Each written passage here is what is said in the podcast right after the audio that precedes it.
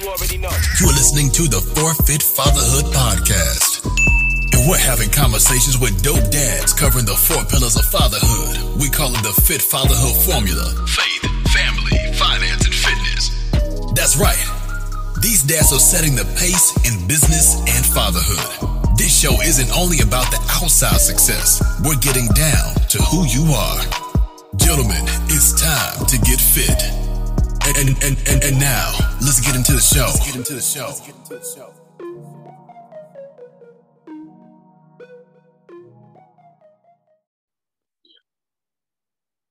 What's up? What's up? What's up? Welcome to another edition of the Forfeit Fatherhood Podcast, where we uh, typically sit down with with dope dads and discuss uh, their life, their business, uh, fatherhood, and all the things that are going on with them.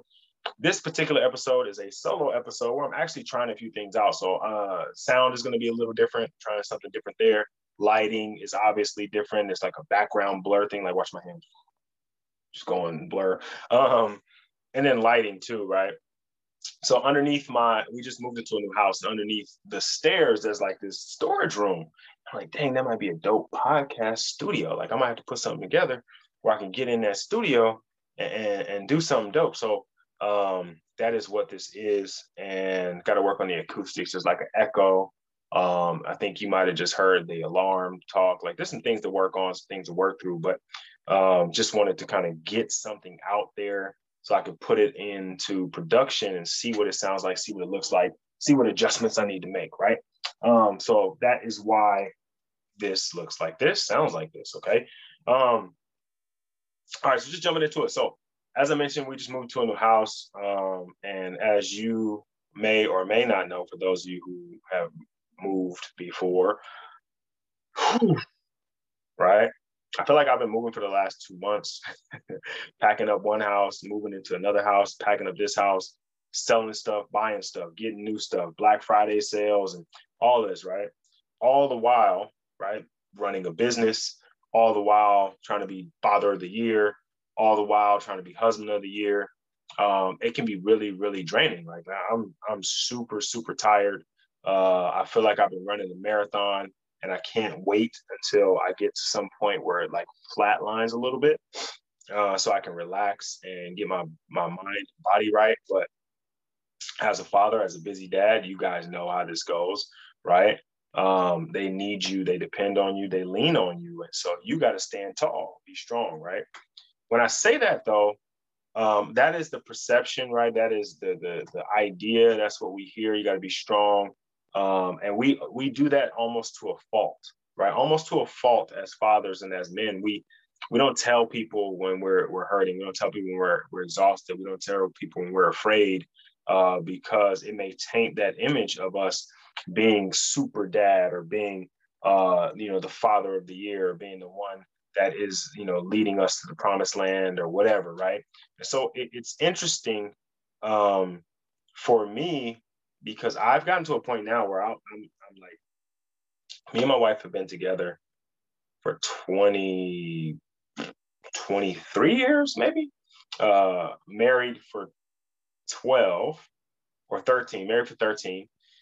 And I'm at a point now in this relationship where, look, I just, hey, this is what it is. I'm tired. You're tired. Like, yo, let's be, we're 100% honest and upfront and clear about who we are, what we are, how we feel. And I think that's a very freeing thing, right? I don't know where you are in your relationship and your your partner, but I think being 100% authentically you is super super important because it doesn't leave room for like these false expectations of what you are, right? Like you can be Superman to your family, right? Your kids see you as a hero. Um, your wife sees you as a hero, but even Superman had a weakness, right? Like even Superman had a weakness it, Superman being Superman was so difficult that Superman was would rather be a nerd reporter in his off time, right? When he's not saving the world. Imagine if you were saving the world, you had the ability, you were as fast as speeding bullet, you could fly, you had laser eyes, you were super strong. And when you didn't have to save the world, you had to fake like you didn't have any of that because it was too much. Right? Like if you were the fastest dude in the world, you'd be racing people all the time, right? Like I, I would, like, yo, line it up. But this dude was like, hey, nah, I'm a chill. Like, yo, the pressure of being this is too much, right? So even for him being a superhuman, right, he had to take time off and take time away. And so for you guys and for me, it's it's important that we embrace that as Superman, right, the Superman of our household, we also have weaknesses. We also need to, to put on our, our glasses and be Clark Kent for a little while, right? And step out of that role as a superhero, right? And not like running away from your responsibility. That's never the thing, right? You're always going to be responsible for your wife and your family and your kids and whatever. But what I mean is, is them understanding who you are, right? Vulnerability is an important attribute of a leader, right? Because it, it, endears people to you. They believe that you as a leader care enough to be vulnerable with them, right? I'm not saying be weak, right? But I'm not saying, I'm, I'm saying like you have to show them that you are human too. You have emotion too. That's something that, um, you know, when me and my wife first got together, we were in high school and she used to say that I didn't have any emotion. And even to this day, like I'm just, that's just my personality. I'm not super emotional like that. I'm more now. Uh, you know, once I had kids, it seemed like you know a, a Disney movie will make you boy you know, tear up or something. But prior to that, I was like emotionless, right? Because of my past experiences and things that have gone on in my life, I've experienced enough like drama and sadness where I'm like, yo, I, I made it. I didn't die. Whatever happened, happened. Okay, I'm good. Cool. I can keep moving. So um, you know, she used to say, you know, you don't have any emotion, like you're nonchalant about everything. And that, you know, kind of became a problem in our relationship for a while because, you know, she she's a woman. Women are emotional. They want you to show some emotion. And I was like a stone, you know? Um, so it's something I had to overcome. I had to go and talk to somebody. I had to go and work through my own issues. And that's something I think a lot of us need to work on too. Is I talked to um uh, who was that that I talked to?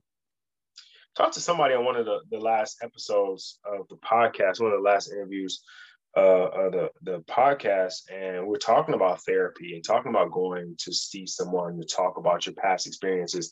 And I think that's a really like overlooked uh, thing. Like we really do have trauma that we have to work through. And I think because the world tells us we have to be so strong, we don't go and get the help that we need, and we end up uh, suffering in our relationships with our with our significant other and with our children. If your goal, right, and I assume if you're listening to a podcast about fatherhood, your goal is to be the best possible father you can be. The first thing you have to do is be the best person you can be, right? If you can't be the best person you can be, then you definitely can't be the best father. Do you understand what I'm saying? Because you connect with your children. If you aren't good, then they aren't good. You know what I mean? So it's important to to address that, to you know understand where you are what's going on in your life, and I you know and bringing that bringing that full circle.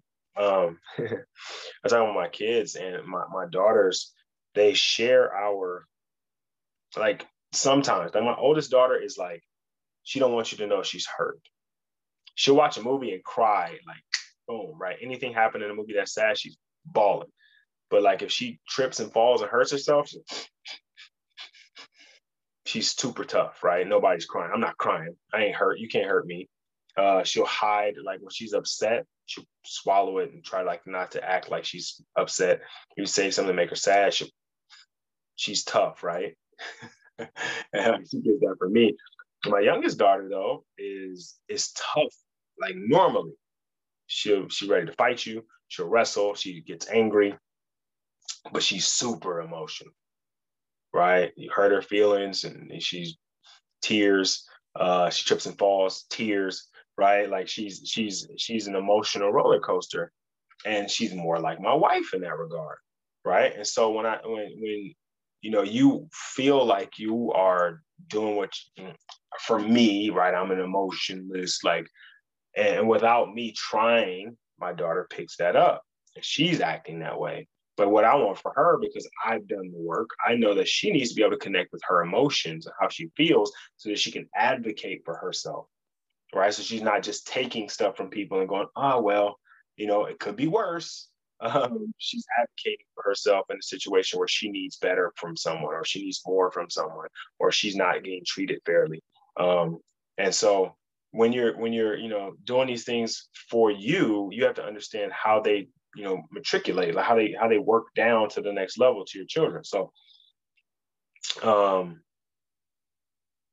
dang, you know what? As I'm sitting here, um, I was just thinking, thinking back, like, I, and I don't, you know, obviously everybody that's listening comes from different different areas and different backgrounds, um, but we we have in my lifetime uh, like I, I was I was we bought this like I said we bought a new house and I'm looking back uh, just at my past I don't know why it happened but like I just I randomly Google searched like my my old house and uh, I remember like all these memories came like rushing back from the old house um, just the size of it and like you know how we used to live and how we were on top of each other in the crib and all that and it just gave me an, an appreciation for for how much progress we made but then i heard something on instagram and it was like you know uh hard times make strong men strong men make easy times easy times make weak men weak men make hard times that thing right and so i'm like dang I grew up during hard times. It made me tough. So I created easy times. Now I'm creating easy times for my kids. And I'm wondering to myself, like, what is that? What is that going to do to them? Is that going to make them weak? And so I, I'm taking, I'm taking that thought process and like, okay, now what do I need to do? Knowing that, right? Knowing that that's a possibility. How do I get them, um, you know, the strength that I think they need going forward, but also the comfort that I want them to have because I didn't have. You know what I mean? We always do that thing is like we want them to have better than I had, right? Like I, you know, your grandma didn't go to, to college, so your parents wanted to go to college, and you, your your mom got a, an AA degree, and now you you like you gotta you gotta get bachelor's, you gotta back, you know what I mean, like that that thing, or you know what I mean? You'll be the first person to graduate in your family. You set the bar now. Everybody after you has to graduate once they graduate. You know what I mean? All these things, right? And I realized like and I used to think about this too, like, you know, my kids live in suburbs and God willing, you know, I'm always in a position to them for them never have to live in the hood like I had to live in the hood. Um, but then there's some things that like street smarts wise that I just want them to know or understand or learn. I'm always like, man, I'm gonna drop them off at their cousin's house for the summer, or you know, I'm gonna, I'm gonna drop them off on the weekends at you know one of my family members' houses and let them learn, right? as as crazy as that sounds, but like there are certain things that you just can't learn and understand when you are from a position of privilege. When you have nice things, it's hard to understand uh, work ethic in that way, right? It's different. It's hard to understand working with your hands when you have things given to you. And so that is my challenge right now and I don't know if you know I'm I'm finding my way. I'm doing my research, but if one of you guys has something, man, please feel free to share on how you're doing it. Right? If you are, you know, a step above where you were as a child, and you're providing for your children in a way you weren't able to receive, how are you also instilling in them a certain level of toughness and understanding and like work ethic and grind?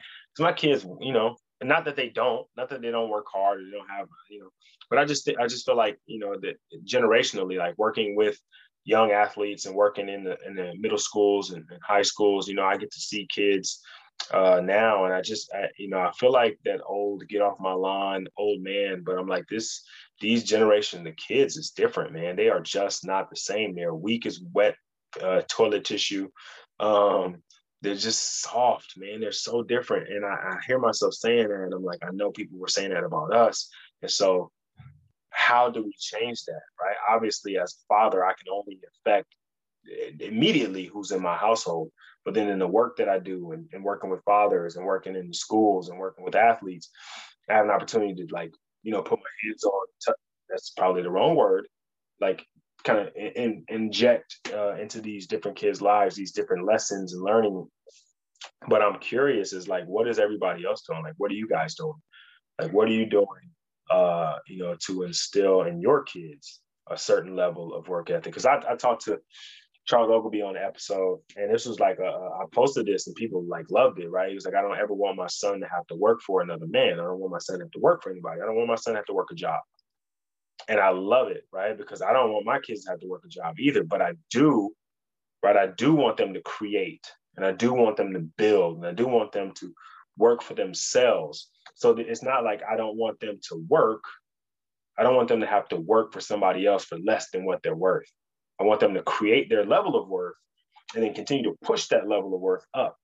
And I just think, you know, I don't, I'm not there yet. So I don't know what that means um, yet, right? And as I as they get older, obviously I'll be figuring it out. But for some of you guys who are OGs, who have older kids, who have experiences, man, I'd be really interested to hear what you guys have to say on how to do that. Um, what else, man? There was like something else that I wanted to to get out, and I typically don't shoot. The, I typically don't record until Friday, so I have a whole week of like notes and things that I go through. But I wanted to. I had some time to test this room out, and so I was like, man, let me hop in here real quick before my schedule changes and something comes up. So I'm in here without my notes. I don't have anything. I'm just, you know, I'm not even shooting this on the computer like I normally do. I'm, you know, shooting it on my phone. Uh, so uh, I'm just kind of freestyling, right? just kind of giving you guys what's coming off the top of my head. And um, you know what? Here's another thing. All right, so I'm working in middle school a lot lately, and um, I, I, get the sense. First of all, I'm in a. Um, it's not a, like a, a. It's not in the hood at all but it, of the schools in the neighborhood, I mean, schools in this district, it is one of the lower performing schools. There are a lot. First of all, there's a lot of fatherlessness, right? Like kids are like, you know, I had a girl tell me today she never even met her dad. She didn't even know what his last name is, right? She knows his name is like whatever. She knows his first name because she's heard people say it before. She didn't even know what his last name is. Never met his family, just knew with her mom and her stepdad and salute to stepdads. Yo, that's a dope thing. Like you, you can step in and raise somebody else's kid like it's yours. Shout out to you. Um, but I see the effect not having a father on these kids is at this age where they're like in those like that first kind of identity crisis. Kids are going through puberty, eighth grade, about to go into high school. Uh, they're getting closer to being an adult, and with no real male role model other than like somebody on social media or TV, um, yeah, struggling, dog. I mean, it is. It's a definite need and necessity to have male role models in the schools. Um, I, and I think it may be just because of where I live. There is, I'm the only black male on campus. Um, the high school that's in the district, there's only one, well, not two, two black males on campus.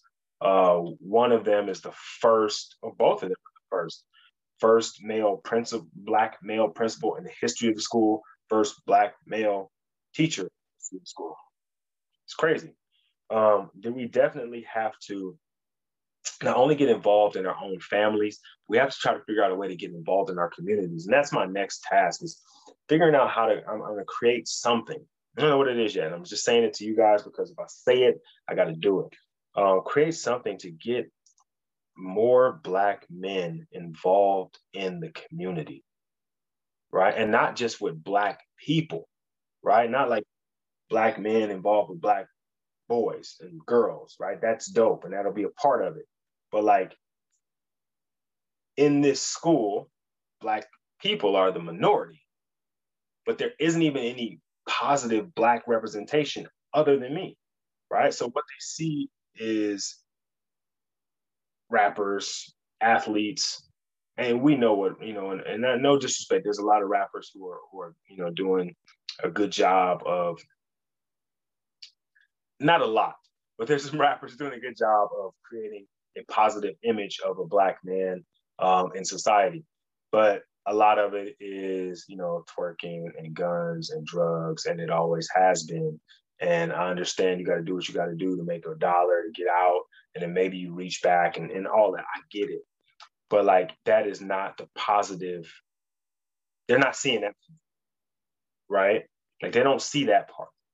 Uh, they just know about the guns and the drugs, right? They know about the mollies and, and popping pills, and they know about uh, you know, all the TikTok dances and all that stuff. But they don't know, you know, like nobody knew, right? Rest in peace, Young Dolph, but nobody knew he was buying houses like that in, in Memphis.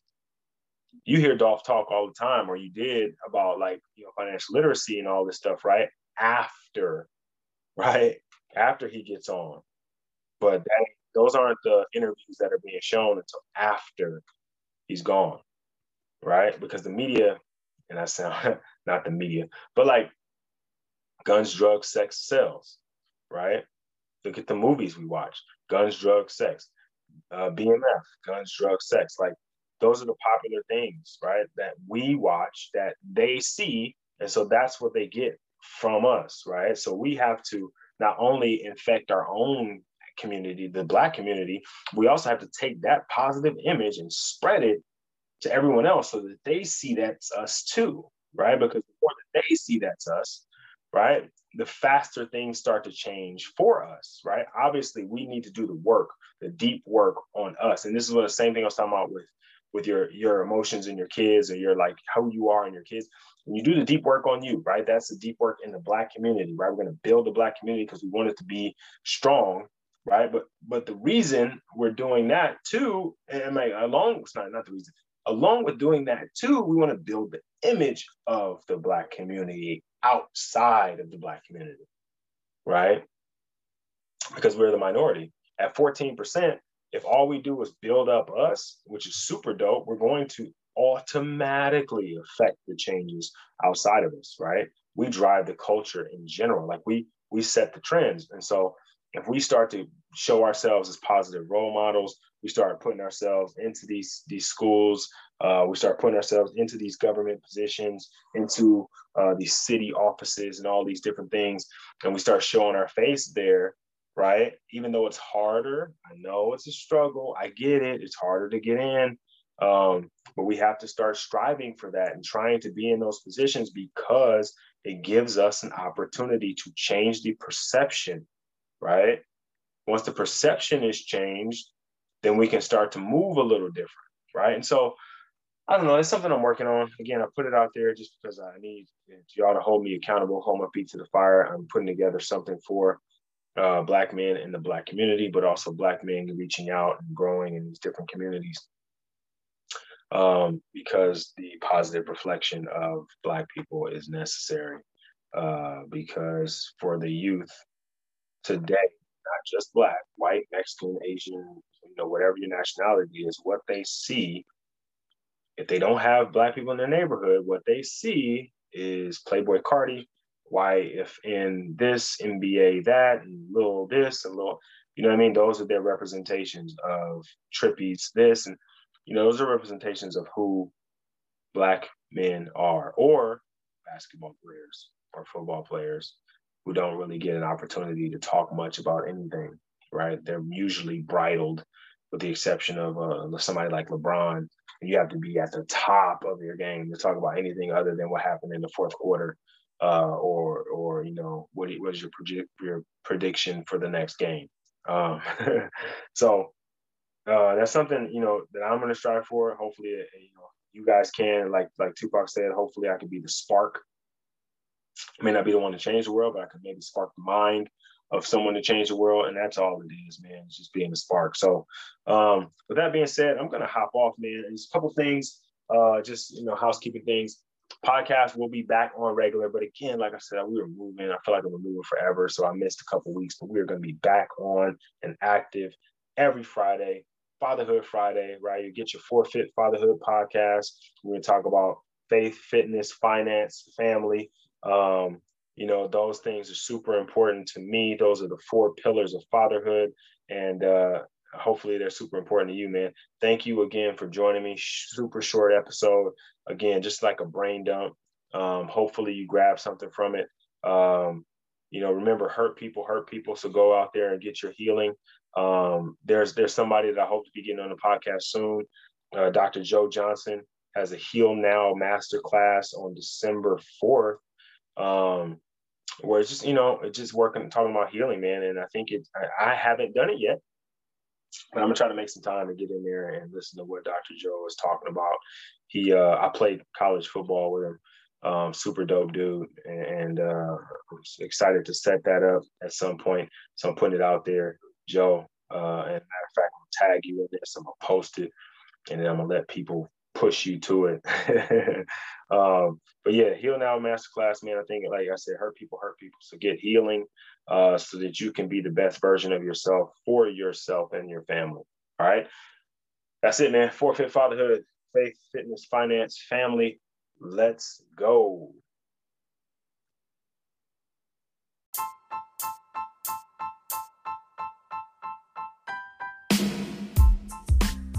What's going on, guys? I look, I know the podcast is just starting to get good to you, but but I just wanted to let you know that the um, the ebook, the ebook, Seven Steps to Being Healthy and Fit, it's free, completely free. So uh, if you are are not already following me on Instagram, go ahead and follow me at You Can Call Me Coach, and you click the link in the bio, uh, and you can go ahead and grab that ebook right now. If you're not able to do that right now, I'm to go ahead and put it down in the show notes somewhere. You can find that link. Go ahead and grab your copy of the book. Uh, if you don't like to read, you can also look on my YouTube page. I actually went through each step and detailed it, and actually gave a ton more information uh, that's actually in the book. So, again, go ahead and grab your copy, your free copy of Seven Steps to Being Healthy and Fit, and let's get back to the podcast.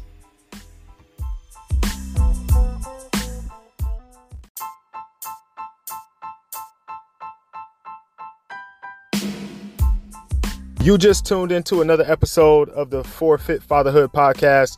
Thank you, thank you, thank you once again for listening. If you haven't already, go ahead and follow me at you can call me coach on Instagram. Also follow the podcast at Forfeit Fatherhood, the number four and the letter U on You Can Call Me Coach.